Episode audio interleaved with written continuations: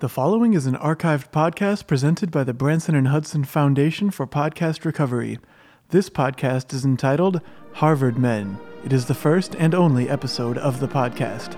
Welcome to episode one.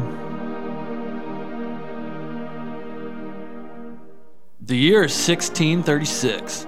The clergyman John Harvard is kicked out of England for being too uptight. He decides to found an institute of higher learning here in America. According to documents at the time, John Harvard planned for Harvard University to be a place where men in white wigs yelled at men in blue hats about who should and shouldn't have statues. Over time, Harvard is morphed from a covenant of men trying to decide which woman from the Bible is in hell the hardest, to a place where Boston elites send their gayest sounding kid. It jumps from this to a premier research university. In nineteen ninety-eight, Harvard University accepts its first black janitor, as well as its first Asian student that isn't the son of a U S-supported dictatorship. Now, today, Harvard is stronger than ever. It is ranked as the number one university in the world by multiple organizations. As of October two thousand eighteen, Harvard University has produced one hundred fifty-eight Nobel laureates, eighteen Fields medalists, fourteen Turing Award winners, forty-eight Pulitzer Prizes, fourteen Webby Awards, one hundred eight bronze medals, sixty-two living billionaires, eight U S presidents, thirteen Pornhub Freak of the Weeks, over two thousand Fave-Star Cups, eighteen guilty as charged guilty as uh, uh, eighteen charged guilty in a war crimes tribunal, over two hundred thirty-two Brazzers girls, three actors who have played the Joker, and over three thousand registered users on ashley madison dot com. Harvard University will, and forever will be, the premier American university. We are gathered here today to promote and tell the world about the greatest singular institution to ever have existed, Harvard University. My name is Jonathan Haircut, and I am an alma mater of Harvard. And I am joined here today by two of my very close friends who also went to Harvard, Elad Heinrich and Luscious Grapes. Elad, why don't you tell them a little bit about yourself? Yo, what's up, fam? My life, my identity, and my spaces, and my body, and the body that lives in those spaces is a story that could have only happened with Harvard. So sit yourself up, fix yourself a plate, you know, get the comfy in this shit, for really, because I'm about to spit some wisdom. Big facts.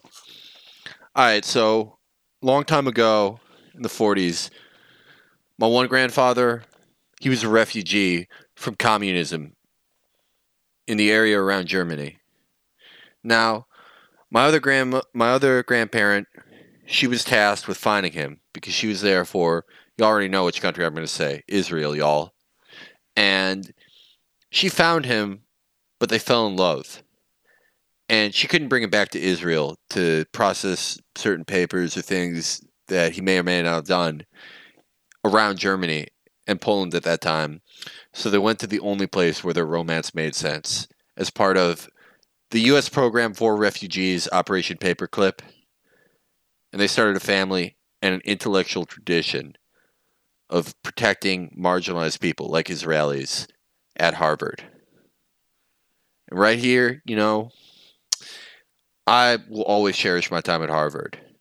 At Harvard, you know, I came in as a boy. And I left still with that boyish sense of wonder because, you know, we like to keep it fresh. We like to vibe out, you know, even spit a little bit. But I learned, you know, what it is to be marginalized, what voices we got to amplify, what platforms we have to center, and the best way we can protect Israel here at Harvard. So, yo, why don't you spit it, homie? Hey, hey Lucius, please. No cap on that, I'll tell you. Um, glad to be back, boys. Good to see you. Uh, my name is Luscious Grapes. Um, not much to say. I mean, I'm just chilling here. It's good to have a beer with you guys. It's been a long time. Um, what about me? Well, yeah, I, what have you been up to since graduation? Oh, well, we'll get into that, but um, you know, where did I start out from? just uh, really from nothing. My great-grandfather, Enos Grapes, he worked in the uh, the opium uh, the opium mines um, back in the day, as you know. He owned them. He didn't work in them, but he owned them. And um, it's the but same just, as working.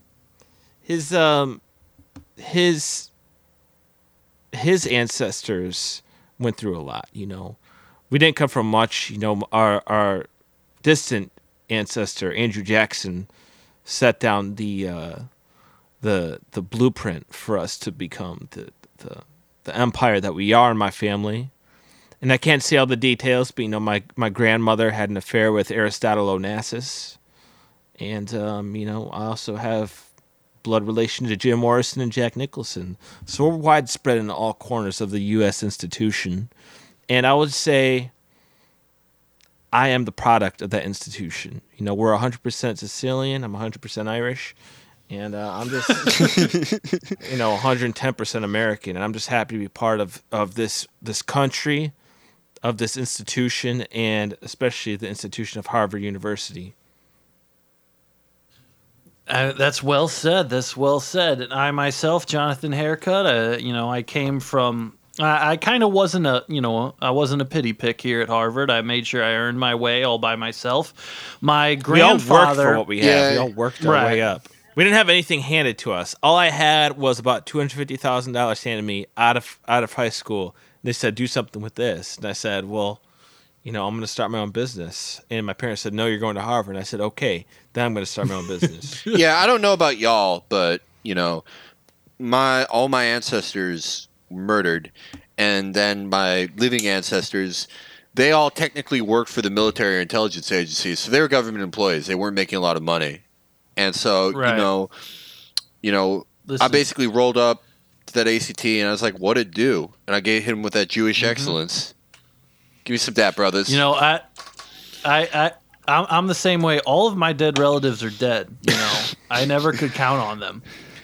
And just because, you know, I, I got you're out there alone my, on that grind. My, my, well, my grandfather, he's the Protestant Pope. A lot of people don't realize that Protestants have their own Pope. Mm-hmm. Now he doesn't have as much power as the Pope does. You know, so that's why he's kind of like, I consider him like a niche religious figure. You know. Basically, all the Protestant Pope does is he walks around reminding people just how hard we work all the time. Mm-hmm. This is, you know, we work hard, and everybody's like, "Hey, thanks, Protestant Pope." And you know, my hat's much smaller, I'm much more humble, and we're like, "Thanks, Protestant Pope." You know, it's kind of like an Easter thing of like, get a load at this guy. But you Look, know, I mean, the thing that's interesting that I find fascinating, to be honest, about the Protestants is that, you know, I'm Sicilian, Irish, one hundred percent, and We're, I'm a I'm a Catholic, and you know, our priests, they can't screw or anything like that. Protestant popes, they can marry, they can fuck all day long, and that's okay. And I it was literally like, says that, you know, you know, you know. No, I was growing up, just, and I'm going, you know, like my friends are Protestant, they're doing all this fruity clapping and acoustic guitars and shit. But then I'm yeah. seeing this guy, I'm like, oh well, this guy can screw. You know, it might not be a bit, bad idea. Yeah, and you know what I'm saying, like when your pope be knocking boots like that. You know, people. Well, ju- E, do you guys even have a pope? Um, you know, we don't. We have a lot of respected figures. You know, Judaism is like, man, it's like a cookout, y'all. It's like you come around, you come around the cookout. Everybody's every well, every, think, every think everybody some, like- everybody fixing themselves a plate. And there's always going to be someone kicking wisdom, but there's no one's elected like head of the cookout, though. You know, someone's always going to act like they are. They act like they, you know, they know they know the best way to grill at the cookout. That's very true. E, you've always had like this just, certain way of talking that I don't understand. I don't even understand. You know, how you this do is just it. Just, it just, just think about it's, all the famous Jewish people: yeah, Sammy Davis Junior, Eric Andre, Lenny Kravitz. No, this is like the, it's just such a rich. People tradition. Always accuse me of, but you know, this is all Yiddish slang. I'm not appropriating from, you know, anybody, and we've been new when y'all say that about Yiddish me. Is like your Latin, right? Yeah, Yiddish is. I'm. This is all Yiddish. I would never try to like, you know, appropriate, uh, you know, sort of clumsily appropriate someone else's identity to uh, sort of ham-fistedly shove it into Zionism at all. We've been all. Well, we've been all. Hey, Uncle Remus was Jewish. You guys should have seen. You guys should have seen E back in school. He was always rap battling and destroying guys. And, you know, I wasn't really into that shit, all the hip-hop shit. I was kind of more into rock and stuff, into Dave Matthews and all that. But yeah, you know, I was a John Mayer guy. After Oh, I mean, straight up, Jonathan and I, we hung out with E for the first time, and we're like, all right, he can kick it. And so he showed us the world of hip-hop. Yeah. And, you know, I like I like a lot of the I mean, wisdom in it, a lot of the smart stuff. He had me he had me straight dancing out of my boat shoes there. Yeah, no, once you know, once I rolled up to these white boys and I showed them, like, you know, the real hip hop. I showed them Snow, Modest Yahoo. We started course. going to basketball games at school. Yeah, yeah. You know, we started, you know, you know, when, when we're playing it's against you Yale, you call pickup games, no cap. Well, the the Harvard center, uh, Rohit Patel, he was five foot seven. He was my roommate. I, I remember just hanging out with him and just being like, hey, man, do you like this? And he goes, what are you listening to? I've never heard this before. And I said, that's what's up, man. That's some weird slang. Yeah, and, th- well, and that's a like – a lot of a lot of interesting people went to school with us. You know, some people might call them celebrities, but to us, they're family. That's our friends. That's our family. That's our blood. And, um, you know, we we do anything for them. That's what we're doing the show for. We're, this is our, uh, you know, our reunion. For Harvard class of, uh, just goes to show how much partying I did. I don't remember what year. Uh, I mean, I took a couple uh, victory leap years. So I think about what? Harvard class of two thousand thirteen? Something like that? I mean, sounds right. Yeah, two thousand thirteen was a nutty year. That's when we found out, you know, year after. That's when we found out it really does be your own when Obama signed the Iran deal. But, you yeah. know, we've been knew that. So... Well, my roommate, I actually didn't have a roommate. My roommate was um, Common. He was an honorary student. He didn't actually live there, so I never actually met him. But uh, they gave him an honorary doctorate from Harvard, which was... Uh, on A I. He kept talking about... He would come in to always see the A I and just be amazed. You would then, watch him. A I would go... Or Common would go into the A I lab, and he would walk in with his Kangol facing forward, and he would always walk out with that Kangol blown backwards by how amazed he was by the great Microsoft A I they had. And, there. you know, it can be, you know, Harvard, it's the greatest place in the world, but it can be Matt. I mean, your roommate, he got his doctorate there.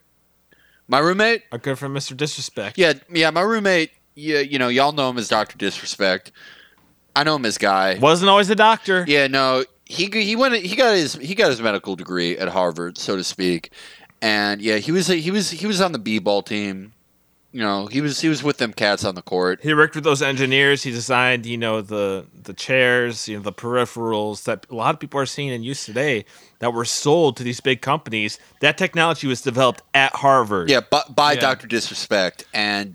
Doctor Disrespect was a stretch one. Yeah, Doctor Doctor Disrespect, I was there in the room when he created the Poggy emote that y'all see on Twitch all the time now.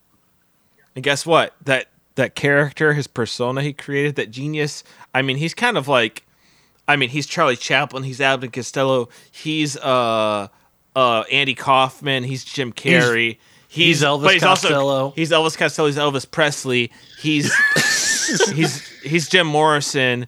And Kurt Russell, all of those badass dudes rolled into one. Right. And you know what?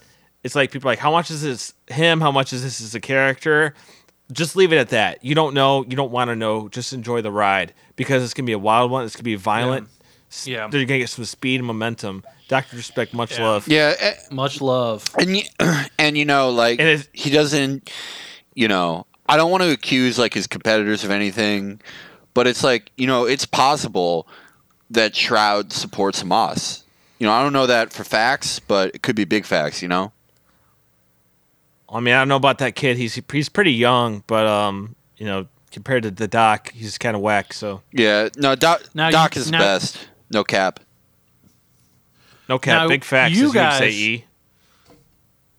You guys, uh, what did actually, what was your guys' concentrations or majors? We call them concentrations. What were your guys' focus while you were here? Well, me, I, I majored in uh, business finance deals. It's called a concentration. It's called. A, I concentrated on business we don't... finance deals, and I minored in um, French studies. And uh, you know, I don't know any of that anymore, but I I used it a lot in school to get laid. Uh, so um, well, if I remember correctly, it was a lot of like quoting Lady Marmalade. You know, I mean, straight up. I mean, it's also not hard to pick up women when we're just going around the Boston Harbor in a yacht that's three stories tall. We're all wearing beer. We're, we're all wearing our Vineyard Vines polos. We're all wearing our Chubbies, right. our boat shoes, our Ray-Bans. Yeah, yeah. And we're all doing like elaborate handshakes and talking, um, bruh, like and black, talking like that, talking yeah. like kind of like surfers and black guys, even though we're all looking like this. So, you know, that's what's up. That's what Harvard life is about. Yeah, that's, you know. We just circled the Boston Harbor, and every time we saw a woman we thought was attracted, we threw a beer can as hard as we could at her. And she would just see immediately the big yacht and just be like, I want to know these guys. And we're like, hey. And, you know, the, the main thing about Harvard men that you have to understand is that within five seconds of meeting a woman, you mention that you're you go to Harvard or you're from Harvard, you graduate from Harvard. And by then you're in. You know, I mean, you're not really a member of Harvard until you're out on that. Yeah, you're on the boat in the summer or break and you're partying and stuff. And then you all have to make a pact together to not talk about the woman that you all dump over into the water because she died. Yeah. For yeah. whatever reason, not your fault, might be an accident, but there's a pact, there's a brotherhood. Yeah. And that's the bond. No, that's real Harvard shit is like, you know, boys will be boys, but we're turning into men. Boys will be boys, straight yeah, up. Straight, He's always yeah, straight on point. up. Boys will be boys, but sometimes men become men. But that's why we got our boy, Alan Dershowitz. Big facts. Always yeah. got Alan Dershowitz Shout on the horn. Dersh. The yeah. Dersh. Oh, Shout the Dersh. Dersh man. Hey, the Dersh, dude, that guy could kick it. He could pound them. He could put them back. And you know what? He could throw down, too. He was always bringing two, three girls in there, all, always freshmen. And you know the what? Dimes, thing, straight up, respectfully. The crazy thing about Dersh is that he shows up at freshman orientation, and he gives every single male freshman at Harvard his personal cell phone number, and he says, if you need to make something go away, call the Dersh. He says, he, you know, straight up, the dude, if you're Harvard alum, it's pro bono. He says, no, it's good, you're good, don't worry about it, we're family.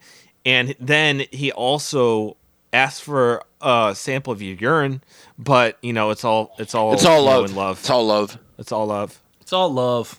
You know, uh, I guess I should, I, I, I, I guess I, I majored. Oh, I'm sorry, go ahead, brother.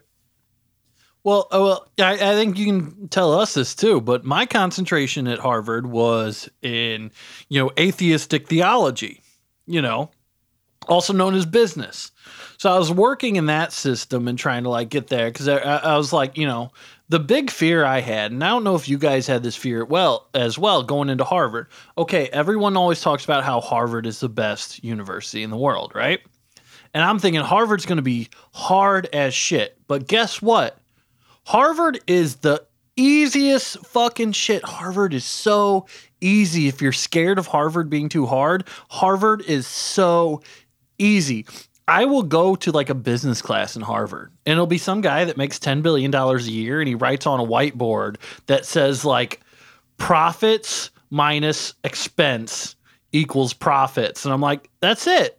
Harvard's easy as shit. I graduated, you know, with one of those Latin titles. I paid the Asian kid to always do my homework. Harvard is easy. No, I mean, for real, though. But I mean, like, if you're going to be straight up, I mean, we're still hard. Yeah. Yeah, for real, for well, real though. Like, hard, like, w- in what way? In, like, well, I mean, like, not way? every, not everyone in, you know, the United States is going to be able, they're, if your parents can't afford that tuition, you know, get the fuck out of here. You don't belong here. Yeah, I, I You're mean, not as smart as us. Yo, yo, yeah. For real, though, I will say this about Harvard. You know, about to try to, you know, kick some wisdom, but basically... Lay it down, dude. Basically, it'd be like, books, it's childish. It's easy. But your education... Mm-hmm. Just a bunch of A B Cs. Yeah, that your education, it's outside of them books. Church. Straight up. Church. You know, as we as Church. we say in Yiddish, church. Yeah. I mean, you're going to learn more. Okay, so like like a lot of people think college is about like the studying and stuff you do. I'm not really going to learn anything in the Winklevoss twins teaching Business one oh one, right? You know, they may smell good and all that. And you can kind of see like how their suits fit together and all that, but you're not going to learn much from the Winklevoss twins. But in real life, when you're on Alan Dershowitz's floating yacht and you have to team up with ten other guys to try to figure out how you can make ten dead women sink in the Boston Harbor without coming back up. That's real That's world education. Experience. That's real shit. If you haven't taken, you know, like literally like over a million dollars that is in your account and directly funneled it to Ukraine with all of your friends because of a good friend of you and a contact is there. And they, you know, you, those people need your help. That's real. That's philanthropy. And that's what if you, we believe in at Harvard. Now, you're going to learn a little bit in Slot's theory with Professor Biederman, but until you go to Atlantic City with Professor Biederman and he creates an elaborate Dude, he has a system. system. No, no, no. You're not going to understand you're gonna be like, Yo, how I think, to print money. You're going to think, I mean, I think this guy is doing black magic. Like, I think this is literally like mysticism. But it's, he, it's Kabbalah he won't tell stuff. You. It's Kabbalah math. It's like crazy shit. It's like the mentaculous, and this guy, he's figured out a formula. And I mean, I mean, we've all witnessed it. I'm a believer. I didn't believe in it, but you know what? Who who went to World Nationals for Slots? Yo, the Grandmaster, the Grandmaster Professor Biederman hit me with Dude, he, he hit me with that wisdom. And I was lucky enough to represent. E, you're the champion. Yeah, I was lucky Everyone, enough to represent Harvard. E, he was the world champion in slots. Yeah, he was on the slots team, captain for the last three years. Thing they called him the freshman phenom. Yeah, we would all be like gathered around in the Harvard gym. He dominated liquid and phase in slots. Yeah, I actually, you know, for real, I sent Tfue to Fortnite. He used to be phase's uh, slots player, but. He was just yeah he, uh, he, yeah. he was very young. He was just in his you know early. He was he was twelve years old, but is a, I, yeah, I, he, was, I got, he was going to he was going to Brown. Yeah, for real though, I gave him that grown man ass whooping. Respect though. Yeah, I mean by the it was one hour right, and by the end of it, you were up what seven thousand on him on slots. Yeah, I was well, I was up seven seven thousand credits, but these are Harvard slot machines, so one credit equals one hundred dollars. So you know, y'all do the math. If anyone knows E, you'll notice that he might. You, if you look, you might see a cherry tattoo behind his ear. That's what that is. he's a he's a slots king. I mean, there's nothing else to say. You know, there's nothing about, else to you know, say. Like honest, Division One slots. We're not Division One in a lot of stuff here at Harvard, but we're Division One. Yeah, slots. I will take on. You know, I took on the best players S E C from Mississippi riverboats, guys who wore you know entirely white suits with white handkerchiefs, uh, right? Who were constantly blowing their noses yeah, to yeah. them and stuffing them back into.